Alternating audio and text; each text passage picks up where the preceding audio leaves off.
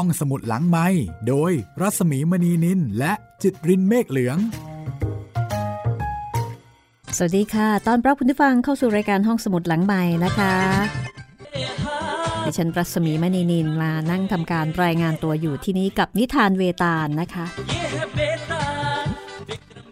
จากสำนวนแปลของนอมศค่ะ พระราชบรวงศ์เธอ พระองค์เจ้ารัชนีแจ่มจรัส กรมหมื่นพิทยาลงกรนะคะ วันนี้มาถึงเรื่องที่ 4 แต่เป็นตอนที่ 9 ในการนำเสนอของห้องสมุดหลังใหม่ค่ะ วันนี้ลงตอนพอดีนะคะ จะเริ่มต้นเรื่องตอนที่ 4 เป็นเรื่องของหญิงงามนางหนึ่ง สวยเลือกได้ มีคนให้เลือกเยอะ แต่สุดท้ายเนี่ยจะสมหวังในความรักหรือไม่อย่างไร ต้องฟังค่ะ นิทานเวตาล สนุกทุกเรื่องนะคะ นอกเหนือจากความสนุกความบันเทิงแล้ว ก็ยังส่องสะท้อนให้เราได้เห็นถึงสังคมอินเดียโบราณ เห็นถึงค่านิยม เห็นถึงความคิด เฟมินิสต์หลายท่านฟังแล้วอาจจะไม่ชอบใจในบางประเด็นนะคะ โดยเฉพาะประเด็นที่ผู้ชายมีความคิดต่อผู้หญิง ในฐานะที่เป็นสมบัติของสามีต้องเชื่อฟังต้องจงรักภักดี แต่ถึงอย่างไรนี่ก็เป็นภาพสะท้อนนะคะ เป็นบทบันทึก ให้เราได้เห็นวัฒนธรรม ในสมัยก็ต้องบอกว่านานมาแล้วนะสำหรับเรื่องนี้ ถึงแม้ปัจจุบันนี้นี่ค่านิยมแบบนี้ในอินเดีย ดิฉันว่าก็ยังคงมีอยู่ไม่น้อยนะคะ ถึงแม้ว่าในโลกยุคปัจจุบันนี้ ผู้หญิงจะมีทางเลือกมากขึ้นก็ตาม เอาละพร้อมแล้วไหมคะ ถ้าพร้อมแล้วนี่เราจะไปฟังกันเลยนะคะ กับนิทานเวตาลจากสำนวนของนอมศ เรื่องที่ 4 ค่ะ พระวิกรมาทิตย์ก็ต้องเสด็จไปถึงต้นอโศกอีกครั้งค่ะ ปีนขึ้นไปแล้วก็ปลดเวตาลลงมาบรรจุลงย่าม จากนั้นก็ทรงดำเนินพาพระราชบุตรไปได้หน่อยหนึ่ง เวตาลก็เอาอีกแล้ว เล่านิทานนะคะ ช่างเล่าแล้วก็เล่าเก่ง คงจะเล่าสนุกมากเลยล่ะค่ะ จนทำให้พระวิกรมาทิตย์เนี่ยหลงลืมพระองค์ไปทุกครั้ง จนได้นิทานถึง 25 เรื่องเนี่ยนะคะ คราวนี้เวตาลบอกว่าเป็นเรื่องจริงอีกเช่นกันค่ะ เรื่องมีอยู่ว่า มีพ่อค้าคนหนึ่ง ชื่อว่าฮิรัญยทัตมีบุตรีงาม ชื่อนางมัทนะเสนา นางมัทนะเสนานี้ได้ชื่อว่าเป็นคนที่สวยมากนะคะ สวยอย่างไร อะ ลองมาฟังคำบรรยายความงามของนางมัทนะเสนา ฟังแล้วคุณจะเห็นด้วยหรือไม่อย่างไร ลองพิจารณาดูนะคะ นางมีหน้าเหมือนพระจันทร์เพนผมเหมือนเมฆ ตาเหมือนชมด คิ้วเหมือนธนูที่ขึ้นสายแล้ว จมูกเหมือนปากนกแก้ว คอเหมือนคอนกเขา ฟันเหมือนเมล็ดแห่งผลทับทิม ริมฝีปากสีแดงเหมือนผลน้ำเต้า เอวอ่อนเหมือนเอวเสือ มือและเท้าเหมือนดอกไม้ ผิวเหมือนมะลิ ก็เรียกว่ามีลักษณะเป็นนางงาม ตามค่านิยมของอินเดียละค่ะ ใช่แต่เพียงนั้นนะคะ เป็นคนที่สวยขึ้นทุกวันทุกวัน คือสวยเอาสวยเอาไม่เกรงใจใครทีนี้พอมีอายุสมควรจะมีเรือน พ่อกับแม่ก็หารือกัน หารือกันว่าเอ๊จะยังไงดีจะให้แต่งกับใครนะคะ บรรดาผู้คนทั้งหลายในแว่นแคว้น ตอนนั้นเป็นอาณาจักรซึ่งปกครองโดย พระราชานะคะทรงนามว่าวีรวรเป็นกษัตริย์ครองกรุงมัทนบุรี ภายในอาณาจักรนี้ ก็มีการเล่าลือแล้วก็โจดจันว่า พ่อค้าฮิรันทัศนี่มีลูกสาวที่งามจับตาจับใจนะคะ เพราะฉะนั้นผู้ชายไม่ว่าจะเป็นใคร ต่างก็พากันมาสมัคร มาสมัครเป็นลูกเขยของฮิรันทัศกันเป็นแถวเลย สมัครโดยการไปหาช่างเขียนมาวาดรูปตัวเอง แล้วก็ส่งรูปนั้นเนี่ยไปยังบ้านของฮิรันทัศ ให้นางมัทนะเสนาพิจารณาดูนะคะว่า จะชอบเจ้าของรูปคนไหน ดูจากรูปวาดนะคะ ยากเนาะสมัยก่อน ทีนี้นางมัทนะเสนาเนี่ยแน่นอนนะคะ เป็นคนสวยสสวยเลือกได้ค่ะ แล้วคนสวยก็ช่างเลือก เปลี่ยนใจง่าย ก็เป็นธรรมชาติของคนสวย พอพ่อบอกให้เลือกสามีในหมู่คนที่ส่งรูปมาให้ดู ซึ่งก็คงจะเยอะเอาการอยู่เนี่ยนะคะ นางดูแล้วก็บอกว่าไม่เห็นจะชอบใจใครเลย ไม่ถูกใจ แล้วก็ขอให้พ่อเนี่ยเลือกคนอื่นนะคะ ที่มีรูปร่างลักษณะหน้าตาดี แล้วก็ต้องมีความคิดดีด้วยนะ คือหล่ออย่างเดียวนี่ไม่เอา เวตาลก็บอกว่า พระองค์ทรงพระปัญญาสามารถย่อมจะทรงทราบว่า ชายรูปงามนั้นก็หายากอยู่ แต่ก็พอจะหาได้ ชายทรงคุณดี ก็หาไม่ง่าย แต่ก็คงพอจะหาได้ ส่วนชายรูปงามที่ทรงคุณความดีนั้น ถ้าจะมีในโลกก็คงจะนับให้ท่วนได้ ด้วยนิ้วมือสิบนิ้ว แต่ที่จะหาเอาความคิดดีเข้ามาผสมอีกอย่างหนึ่งนั้น ถ้าจะหาเข็มในพระมหาสมุทรก็เห็นจะยากง่ายปานกัน คือจะเอาทั้งหล่อ ทั้งดีทั้งฉลาดนะคะ คงจะยาก เมตานก็เหน็บแนม สเปคสูง วันหนึ่งค่ะ เวลาก็ผ่านไปผ่านไปนะคะพ่อแม่ก็คงจะใจคอไม่ดี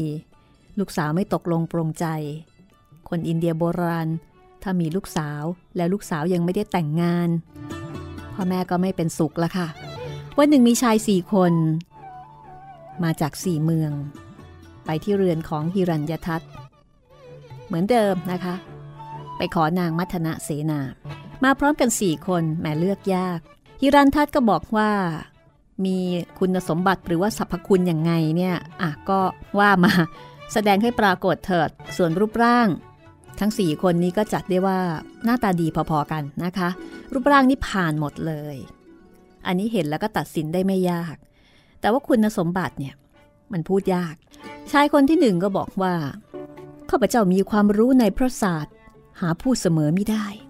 ส่วนรูปกายของข้าพเจ้านั้น ท่านก็เห็นอยู่แล้วว่าย่อมจะเป็นที่พึงใจของสตรี อืชายคนที่สองบอกว่า ส่วนข้าพเจ้ามีความรู้ในการยิงธนูไม่มีที่เปรียบ ข้าพเจ้าอาจจะแผลงสอนไปฆ่าสัตว์ที่ข้าพเจ้าไม่เห็น แล้วก็หมายยิงได้ด้วยเสียงที่ได้ยินเท่านั้น ความมีรูปงามของข้าพเจ้าท่านก็เห็นอยู่แล้ว เก่งขนาดนั้นนะคะ ยังกับขังข่าวนะ แค่ได้ยินเสียงนี่ก็สามารถยิงได้ราวกับมีเรดาร์ชายคนที่สามล่ะ คนนี้บอกว่าข้าพเจ้ารู้ภาษาสัตว์น้ำแล้วก็ภาษาสัตว์บก ภาษานก ภาษามรุคะ ก็คือกวางเก้งอะไรพวกนี้ จะหาคนมีกำลังเสมอข้าพเจ้านั้นหาไม่ได้ ความงามของข้าพเจ้าย่อมประจักษ์แก่ตาท่านอยู่แล้ว ก็ท่าทางว่า คงจะหลอกกันไม่เบานะคะ แต่ละคนก็เลยมั่นใจมากในรูปลักษณ์ของตัวเอง ส่วนคนที่สี่บอกว่า ส่วนข้าพเจ้า มีวิธีทอผ้าชนิดหนึ่ง ซึ่งสามารถจะแลกทับทิมได้ห้าเมล็ด ทับทิมนี่หมายถึงอัญมณีนะคะ และเมื่อได้ขายผ้าผืนหนึ่ง แล้วก็ได้ทับทิมมาแล้ว ข้าพเจ้าแบ่งทับทิมเมล็ดหนึ่งให้แก่พราหมณ์เป็นทาน เมล็ดที่สองถวายเป็นเครื่องบูชาเทวดา เมล็ดที่สามข้าพเจ้าเก็บไว้ประดับตัวเอง เมล็ดที่สี่ให้ภริยาประดับกาย เมล็ดที่ห้าข้าพเจ้าขายได้เงินตรา แล้วก็เอามาจำหน่ายในการเลี้ยงแขก ความรู้ของข้าพเจ้ามีเช่นที่กล่าวนี้ และไม่มีผู้อื่น มีวิชาเช่นข้าพเจ้านี้เลย ส่วนความมีรูปงามของข้าพเจ้า ก็ย่อมแจ้งแก่สายตาของท่านอยู่แล้ว ถ้าเป็นคุณฟังคุณฟังจะเลือกใครให้กับลูกสาวคะเลือกยากเนาะดีคนละแบบ ตลอดเหมือนกันฮิรันทัดได้ฟังคำของชายทั้งสี่ก็นิ่ง ตรึกตรองบอกว่า ปราดย่อมกล่าวว่า สิ่งใด ๆ ก็ดี ถ้ามีมากเกินไปก็ไม่ดีเลย นางสีดามีความงามมาก จนบราวนะพาหนี ราวนาก็คือทศกัณฐ์นั่นเองนะคะ คนอินเดียจะเรียกว่าราวนาซึ่งน่าจะมาจากคำว่าราบราพนาศูนย์ท้าราพนาศูนย์นะคะ แต่เราเรียกว่าทศกัณฐ์ก็เปรียบเทียบว่านางสีดาสวยมาก ก็เลยเดือดร้อนนะคะ ถูกลักพาตัว เปรียบเทียบกับลูกสาว สวยเกินไป จะปล่อยให้ไม่มีสามีอยู่นั้นก็คงไม่ได้สี่คนนี้จะยกให้กับใครดี ฮิรันทัศยังไม่ตกลง ก็ไปหาลูกสาวแล้วก็เล่าให้ฟัง คือลูกสาวนี่ก็ คงคงไม่เห็นนะนะ เพราะว่าคนที่ได้คุยนี่คือพ่อ พ่อก็ไปเล่าให้ฟังแล้วก็ถามว่า นางจะเห็นควรให้บิดาเนี่ยยกนางให้กับชายคนไหน พูดง่าย ๆ ก็คือ อะ ชอบคนไหน นางมัทนาเสนาก็ไม่รู้ จะตกลงอย่างไร แล้วก็ไม่รู้จะกล่าวประการใดก็ก้มหน้านิ่ง เลือกไม่ถูกเหมือนกันนะคะ แหมไม่ใช่เลือกของเลือกผ้า หรือว่าเลือกอาหารการกินเนาะเลือกคู่ชีวิต ฮิรันทัศนิ่งตึกตรอง แล้วก็เลยอางั้นพ่อเลือกให้ โดยบอกว่า ชายที่รู้ศาสตร์นั้น เป็นพรามชายที่แผลงสอนไปถูกสัตว์ที่ได้ยินแต่เสียงนั้นเป็นกษัตริย์ ชายที่รู้วิชาทอผ้านั้นเป็นสูตร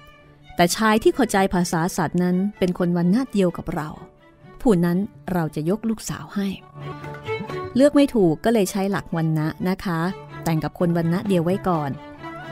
ไม่ข้ามวันนะ เพราะว่าฮิรันทัตเป็นพ่อค้า ก็อยู่ในวันนะวัยสยะหรือแพทย์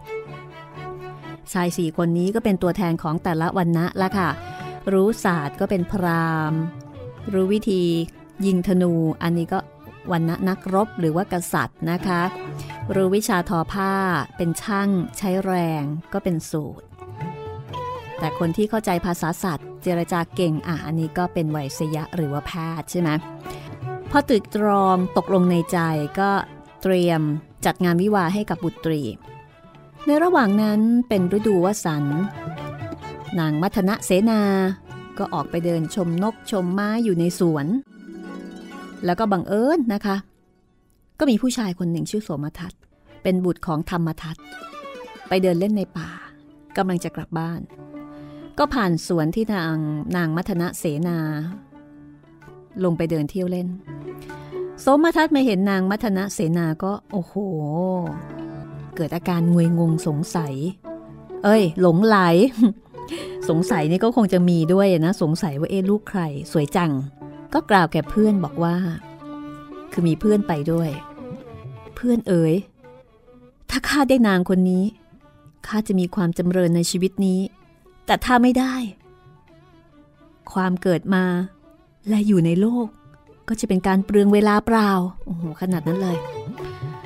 พูดแล้ว สมทัศน์ก็เดินเข้าไปใกล้นาง คือควบคุมตัวเองไม่ได้ สติแตกนะคะ เมื่อเห็นความงามของนางมัทนาเสนา พอเข้าไปใกล้ตัวนาง สมทัศก็ตรงเข้าไปจับมือเลยค่ะ แล้วก็บอกว่า ข้ามีความรักนาง เหลือที่จะทรงสติเอาไว้ได้ ถ้านางไม่รักข้า ข้าจะต้องทอดทิ้งชีวิตเสียในบัดนี้ แปลไทยเป็นไทยจะฆ่าตัวตายนั่นเอง นางมัทนาเสนาก็ตกใจบอกว่า ขอท่านอย่าสละชีวิตเลย เพราะการฆ่าตัวตายเป็นอกุศล ข้าพเจ้าจะพลอยได้บาป ถูกลงโทษ เพราะช่วยทำให้เลือดตก จะได้ความเดือดร้อนทั้งโลกนี้และโลกหน้า สมทัตฟังแล้วก็อืละมังเห็นหน้าเนี่ย ก็สติแตกแล้วนะคะ ได้ยินคำพูดเช่นนี้อีก โอ้โห ไม่รักได้ยังไง สมทัศก็เลยบอกว่าคำกล่าวที่อ่อนหวานของนาง ได้แทงทะลุหัวใจของข้าเสียแล้ว และความรู้สึกว่า จะต้องพ้นไปจากนาง ก็เผากายข้าให้มอดไหม้เป็นจุนไป ความจำและปัญญา เครื่องรู้ ก็สลายไปด้วยทุกอันนี้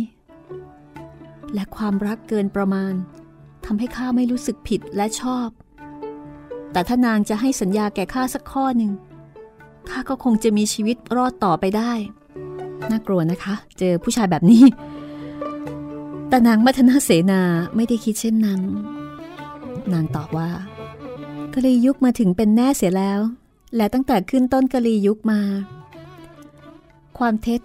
เกิดในโลกมากขึ้น และความจริงก็ลดน้อยลงไป คนใช้ลิ้นกล่าววาจาที่เกลี้ยงเกลาแล้วก็ใช้ใจเป็นที่เลี้ยงมายา ศาสนาสลายไป ความชั่วช้าทารุณเกิดมากขึ้น และแผ่นดินก็ให้พืชผลน้อย พระราชาทรงเรียกค่าปรับจากรัษฎร พรามประพฤติไปในทางละโมบ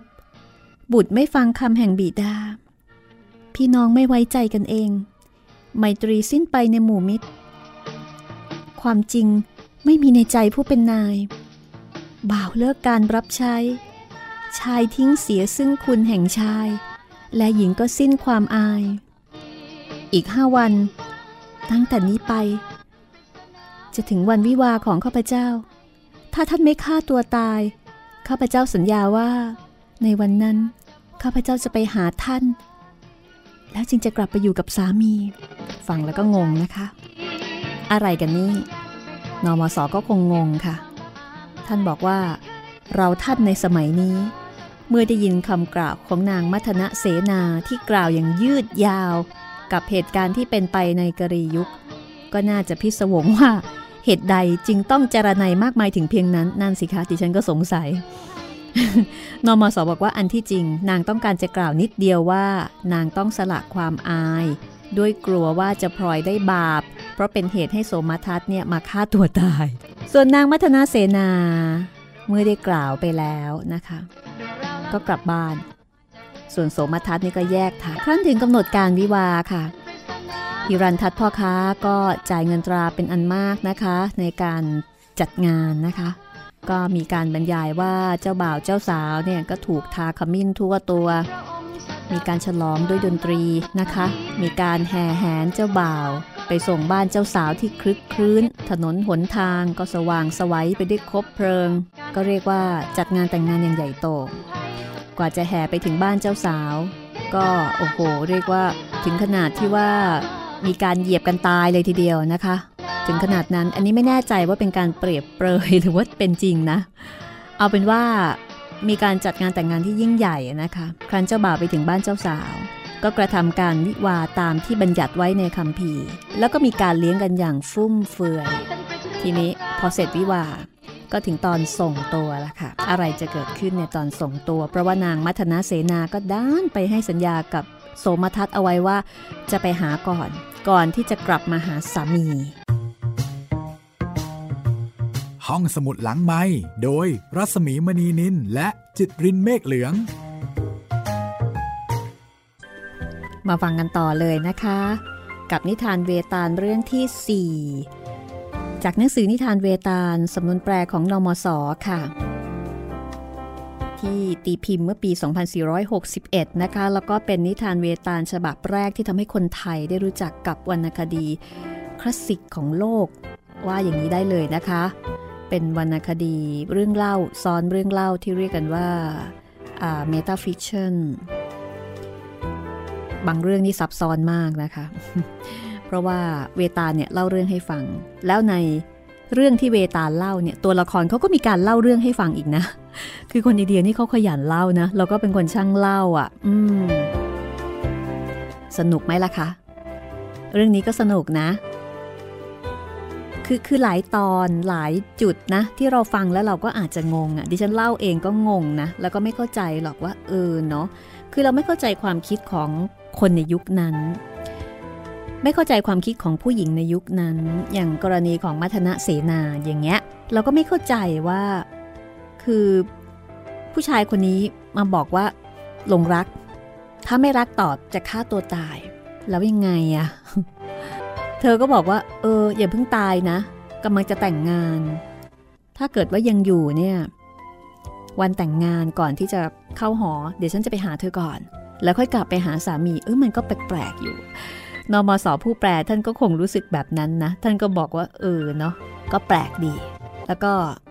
มีอีกหลายตอนนะคะ ที่บางทีเนี่ยเราอาจจะไม่เข้าใจ แต่เรื่องแบบนี้บางทีก็ไม่ไม่จำเป็นจะต้องเข้าใจนะ เพราะว่าคิดกันคนละกรอบความคิด อยู่คนละวัฒนธรรมคนละบริบทนะคะ แล้วก็คนละการเวลาด้วย เดี๋ยวมีอีกค่ะ มีอีกนะคะที่เรา ที่เราฟังแล้วงงอะอ่านแล้วงงนะคะ ในความคิดของของตัวละครในนิทานเวตาล ซึ่งก็สะท้อนความคิดของคนอินเดียโบราณเนี่ยนะคะ เอาละ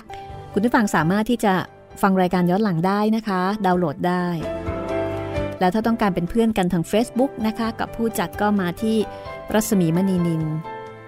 ค้นใน Google ได้ เขียนรัศมีมณีนินเป็นภาษาไทย แล้วก็ใส่คำว่า Facebook เนี่ยแหละค่ะ เดี๋ยวก็เจอนะคะ ก็มาคุยกันเสนอเรื่องที่คุณอยากฟังเสนอความคิดเห็นนะคะ ฟังแล้วรู้สึกยังไงก็คุยกัน แต่ถ้าเกิดว่ามีเรื่องที่อยากถามเกี่ยวกับการดาวน์โหลดนะคะ ในเชิงเทคนิคก็หน้าเว็บนี้เลยนะคะแชทหน้าเว็บนี้เลย พร้อมแล้วไหมคะ ถ้าพร้อมแล้วอับไปกันเลยนะคะสำหรับนิทานเวตาลเรื่องที่ 4 นะคะ เรื่องที่ 4 ของนอมศแต่ว่าเป็นการนำเสนอตอนที่ 9 ของห้องสมุดหลังไม้ค่ะ ทีนี้เมื่อถึงตอนส่งตัวนะคะ สามีก็พานางมัทนะเสนา ไปที่เรือนของตัวเอง เมื่อวันล่วงไปหลายวันแล้วภริยาแห่งน้องสุดท้อง แล้วก็ภริยาแห่งพี่หัวปีของเจ้าบ่าว ก็ช่วยกันฉุดคร่าพาเจ้าสาวไปส่งตัว แล้วก็ให้นั่งอยู่บนที่นอนของเจ้าบ่าว ซึ่งตกแต่งด้วยดอกไม้สดนะคะ อันนี้ก็เป็นประเพณีของเขา ครั้นผู้ส่งตัวออกจากห้องไปแล้ว สามีก็เข้าหาเล้าลม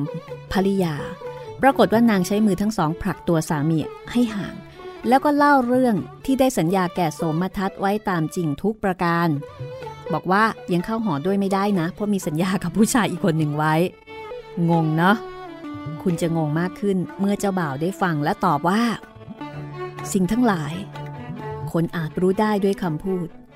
คำพูดนั้น เป็นฐานที่ตั้งแห่งสิ่งทั้งหลาย และสิ่งทั้งหลายย่อมออกจากคำพูด เหตุดังนั้น ผู้ทำคำพูดให้เป็นเท็จ ก็ทำให้สิ่งทั้งหลายเป็นเท็จไปหมด ถ้าเจ้าอยากจะไปหาเขาก่อน ก็จงไปเถิดนมสบอกว่า เราท่านอ่านคำพูดแห่งเจ้าบ่าวนี้ก็น่าจะเห็นแปลก แต่ไม่จำเป็นจะต้องเพียรเข้าใจคำของเขาเลย ดิฉันชอบแหมประโยคท้ายนะ ไม่จำเป็นจะต้องเพียรเข้าใจคำของเขาเลย คือ คงไม่เข้าใจอะ่ะไฟนางวัฒนาเสนาค่ะ เมื่อสามีอนุญาตก็ออกเดินทางนะคะ ไปที่เรือนของสมทัศน์ทั้งที่ตอนนั้นเนี่ยอยู่ในชุดแต่งงาน ชุดแต่งงานของผู้หญิงอินเดียคุณผู้ฟังนึกเถอะค่ะโอ้โห จัดเต็มนะคะ เครื่องประดับเพียบไปหมดเลย และนางก็ก็เป็นคนมีฐานะด้วย เดินไปตามถนนหนทาง ก็ไปเจอโจรค่ะ โจรเห็นนางแต่งกายด้วยเครื่องประดับอันมีค่า แล้วก็มาคนเดียวแหมก็ดีใจสิคะ ก็เดินเข้าไปถาม เป็นโจรที่ดีนะ บอกว่าเดินถนนมืดค่ำเช่นนี้ ตอนนั้นนี่เที่ยงคืนแล้วด้วย แล้วก็แต่งกายด้วยผ้างดงาม แล้วก็เพชรพลอยที่มีค่าเนี่ย จะไปไหน นางมัทนาเสนาก็บอกว่าจะไปเรือนแห่งชายที่ข้ารักอ๋องั้นแสดงว่า ก็ก็ชอบอิตาโสมทัศนะ อืม เหมือนมีใจ โจนก็ถามว่า ตามทางที่เดินมานี้เนี่ยใครเป็นผู้คุ้มครองรักษา นางก็บอกว่า ผู้ปกครองของนางเนี่ยคือกามเทพ คือเด็กหนุ่มรูปงาม ซึ่งแผลงสอนเพลิงทำให้เกิดแผลก็คือความรักขึ้นในใจ นางกล่าวเช่นนั้น แล้วก็เล่าเรื่องตามความเป็นจริง แล้วก็กล่าวสัญญากับโจรบอกว่า อย่าทำลายเพชรพลอยเครื่องประดับเลย สัญญาว่า เมื่อกลับมาเนี่ยจะให้สิ่งของเหล่านี้ แก่โจรให้หมด เออเนาะคือนางมัทนานี่ก็ คือถ้าถ้าเป็นคนที่มี เป็นคนจริง ๆ เนี่ยก็เป็นคนแปลกเหมือนกัน บอกโจรบอกว่าเอออย่าพึ่งเลยนะ เดี๋ยวกลับมาจะให้ โจรก็ฟังแล้วก็นึกในใจว่า อืมก็ไม่เลวนะ การที่จะทำลายเเครื่องประดับของนาง ในทันที ก็ไม่มีประโยชน์หรอก ราะนางสัญญาไว้แล้ว ว่าจะให้ด้วยความเต็มใจ เหตุดังนั้นโจรก็เลยยอมให้นางไปตามอัธยาศัย แล้วก็นั่งคอยค่ะ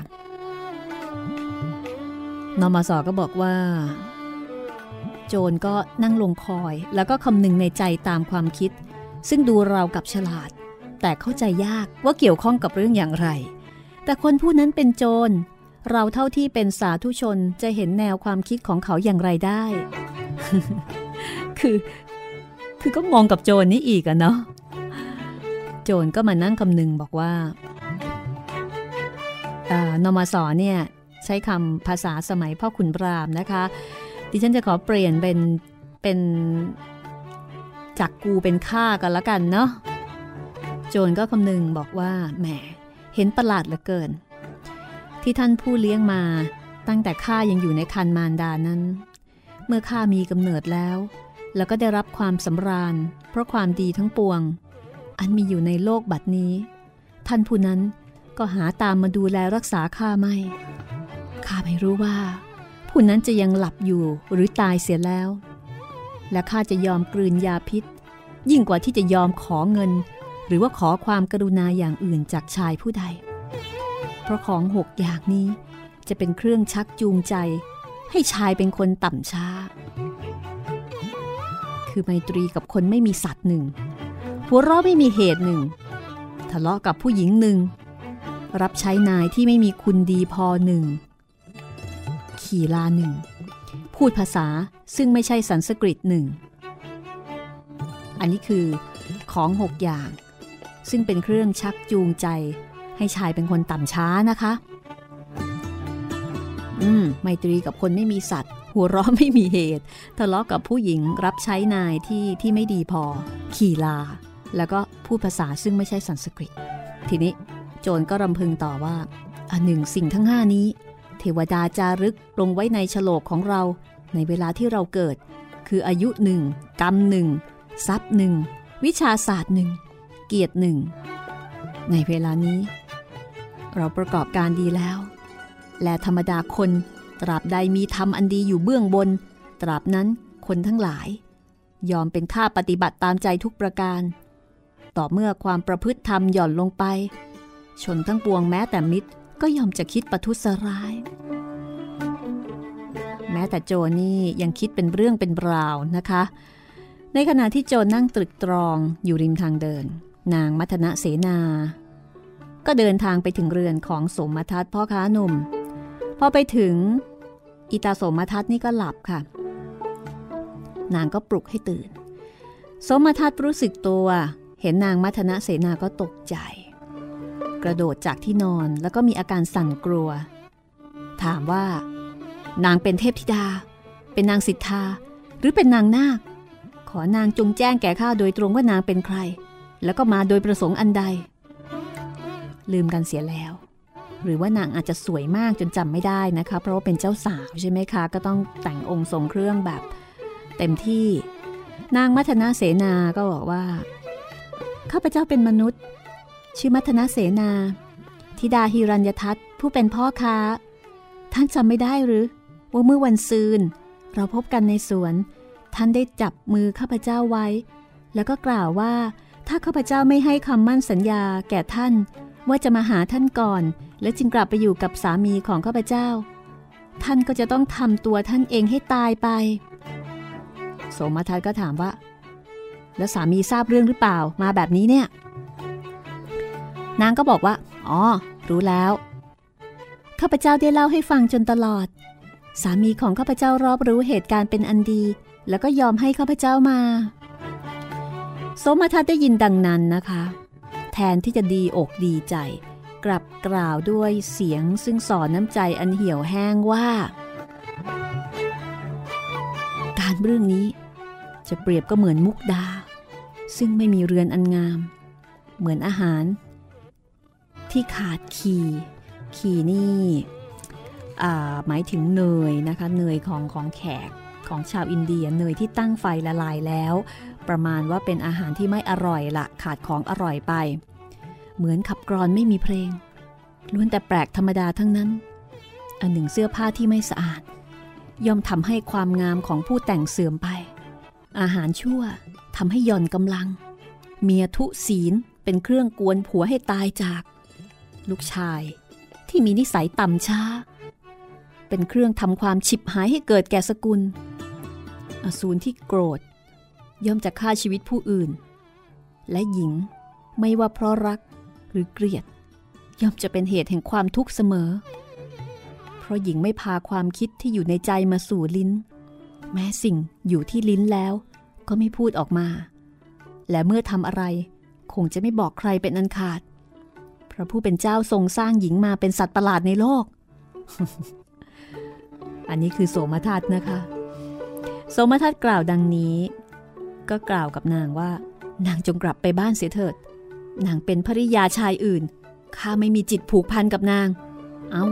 อะไรกันนี่อีตานี่ยังไง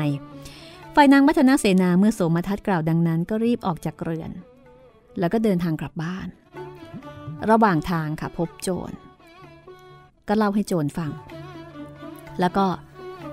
ยกเครื่องแต่งกายให้โจรตามสัญญานะคะ แต่โจรไม่รับค่ะ กลับชมนาง โจรนี่ก็ดีนะ คือคือเจอกันเนี่ยก็สัญญาใช่ไหมว่าเออเดี๋ยวกลับมาเสร็จธุระแล้วเนี่ย เดี๋ยวจะให้ แล้วก็ทำตามสัญญา โจรก็ชม บอกว่าไม่เอาหรอก แล้วก็เชิญให้นางกลับบ้าน ครั้นไปถึงบ้านค่ะ นางก็เล่าให้สามีฟังถึงเหตุการณ์ที่เกิดขึ้นทุกประการนะคะ แต่ปรากฏว่า สามีสิ้นรักนางเสียแล้ว คือแทนที่สามีจะบอกเออก็ก็ดีนะหมดเรื่องหมดราวใช่ไหมแต่สามีไม่เอาอีก บอกว่า พระราชาก็ดี ผู้เป็นนายก็ดี ผู้เป็นภริยาก็ดี ผมของคนก็ดี เล็บก็ดี เมื่ออยู่ผิดที่ไปแล้วไม่น่าดูเลย อันหนึ่ง นกกระว่าวงามเพราะเสียงคนขี้ริ้ว งามเพราะความรู้ โยคีงามเพราะไม่ถือโทษผู้อื่น และหญิงงามเพราะความบริสุทธิ์ อืม ก็แสดงว่าตอนนี้นางมัทนะเสนาที่เคยแย่งกันนักกันหนานั้น ไม่งามซะแล้ว ทั้งๆทที่ก็ยังบริสุทธิ์อยู่นะ เพราะว่าสมทัศน์ก็ยังไม่ได้ทำอะไร เวตาเล่ามาถึงตอนนี้นะคะ ก็เปลี่ยนเสียง แสดงว่าตอนเล่านี่คงทำเสียงเล็กเสียงน้อย เหมือนที่ฉันตอนนี้แน่ๆเลยนะคะ ก็ทูลถามพระราชา ในขณะที่พระราชากำลังฟังเพลินเชียวบอกว่า และชายทั้งสามคนนั้น พระองค์คิดว่า คนไหนมีธรรมดีกว่าคนอื่น พระราชากำลังเพลิน ไม่ทันยั้งพระโอษฐ์ก็ตรัสตอบว่า โจรดีกว่าคนอื่น เวตาลก็ถามว่า เพราะเหตุใดพระองค์จึงทรงเห็นเช่นนั้น อืม ต้องมีเหตุผลนะคะ ตอบอย่างเดียวไม่ได้ พระราชาพระวิกรมาทิตก็ตรัสตอบว่า เพราะเหตุว่า ชายผู้เป็นผัวนั้น เมื่อเห็นเมียรักคนอื่นเสียแล้ว ถึงแม้ความรักนั้นไม่เป็นเหตุให้เสียความบริสุทธิ์ ก็ย่อมจะสิ้นเสน่หาอยู่นั่นเอง ส่วนโสมทัศนั้นไม่กล้าทำร้ายนาง เพราะกลัวพระราชาจะลงโทษภายหลัง หาใช่เป็นด้วยเหตุอื่นไม่ ส่วนโจรนนั้น โจรกรรมเป็นเครื่องหากิน เป็นผู้ที่ไม่กลัวกฎหมายอยู่แล้ว การที่โจรยอมให้นางไปแต่โดยดีนั้น หาใช่เป็นด้วยกลัวภัยอันใดไม่ เหตุดังนั้น โจรจึงดีกว่าคนอื่น เวตาลได้ฟังเหตุผลของพระราชาวิกรมาทิตก็หัวเราะค่ะ กล่าวสั้นๆว่า นิทาน จบเพียงนี้ แล้วก็ออกจากย่ามลอยหัวเราะไปในฟ้ามืดพระราชาและพระราชบุตรก็ยืนตะลึงจ้องพระเนตรกัน พระราชาก็ตรัสกับพระราชบุตรธรรมทัตบอกว่า คราวหน้า ถ้าไอตัวนั้นมันตั้งปัญหาถามข้า ข้าอนุญาตให้เจ้าทำและลาบและล้วงต่อข้า คือจับแขนข้าบีบให้รู้ตัว ก่อนที่ข้าจะมีเวลาตอบมันได้ ถ้าไม่เช่นนั้น เราทั้งสองจะไม่มีเวลากระทำกิจอันนี้ให้สำเร็จได้ ลูกช่วยเตือนพ่อหน่อยเถอะ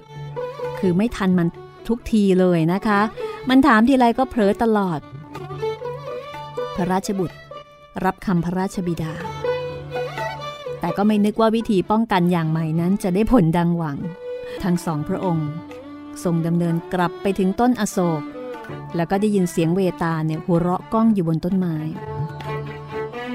พระราชบิดาก็ทรงปีนขึ้นไป แล้วก็ปลดเวตาลลงมาตามเคย และเวตาลก็เล่านิทานอีกเรื่องหนึ่ง ซึ่งก็กล่าวว่า เป็นเรื่องจริงตามเคยเหมือนกันนะคะ ถ้าเป็นคุณผู้ฟังคุณผู้ฟังจะอดใจไหวไหมคะ ก็เป็นนิทานละค่ะ นิทานที่ทำให้พระวิกรมาทิตนี้อดใจไม่ไหวทุกครั้งนะคะ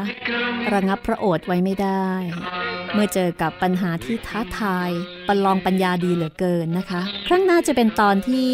10 นะคะ ของห้องสมุดหลังใหม่ แต่ว่าจะเป็นนิทานเวตาลเรื่องที่ 5 จากหนังสือนิทานเวตาลของนอมศนะคะ ซึ่งเป็นพระนิพนธ์แปล มาจากฉบับภาษาอังกฤษของเซอร์ริชาร์ดเบอร์ตัน จะเห็นได้ว่าฉบับของนอมศนี้จะมีการสอดแทรกความคิดของพระองค์นะคะ แล้วก็บางครั้งนี้ก็โดนใจนะ อย่างตอนนี้เนี่ยเราฟังแล้วเราก็ไม่เข้าใจ ว่าทำไมตัวละครถึงคิดเช่นนี้นะคะทำไมผู้หญิงที่มีผู้ชายมาหลงรัก แล้วผู้ชายบอกว่าถ้าไม่รักตอบแล้วจะฆ่าตัวตาย ผู้หญิงก็บอกว่าเอ้ยฉันกำลังจะแต่งงาน เดี๋ยววันแต่งงานเนี่ย ก่อนเข้าหอนะ เดี๋ยวจะแวะไปหาถ้ายังไม่ตาย หรือผู้ชายที่เป็นเจ้าบ่าวฟังว่าที่ภรรยา ซึ่งกำลังจะเข้าหอบอกว่า ตอนนี้ยังเข้าหอด้วยไม่ได้นะ เดี๋ยวขอไปหาคนที่สัญญาเอาไว้ก่อน เจอกันเมื่อวันซืน สัญญากันเอาไว้ว่าก่อนเข้าหอจะไปหาเขาก่อน สามีก็บอกเออไปสินอมาสอก็บอกแหมก็เข้าใจได้ยากแต่ก็ไม่ต้องพยายามทำความเข้าใจหรอกนะ อย่างที่บอกนะคะ ต่างเวลา คือต่างการ ต่างสังคม ต่างค่านิยม ต่างความคิดนะคะหลายเรื่องในนิทานเวตาลในยุคนี้สมัยนี้อาจจะเข้าใจได้ยาก แต่ขณะเดียวกันนิทานเรื่องนี้ก็ยังคงสะท้อนภาพความเป็นมนุษย์ที่มีรักโลภโกรธหลงนะคะ ถึงแม้ว่าจะมีบางสิ่งบางอย่างที่เรางงงไม่เข้าใจอยู่บ้างก็ตามทีและที่สำคัญค่ะนิทานเวตาลนั้นสนุกและก็ให้ข้อคิดนะคะ ในฉบับของนอมสมีการอธิบายความเพิ่ม มีการแสดงความคิดเห็นส่วนพระองค์ลงไปนะคะ ก็เป็นสีสันแล้วก็เป็นสเสน่ห์นะคะในในสำนวนนี้ ห้องสมุดหลังไม้โดยรัศมีมณีนินและจิตรินเมฆเหลือง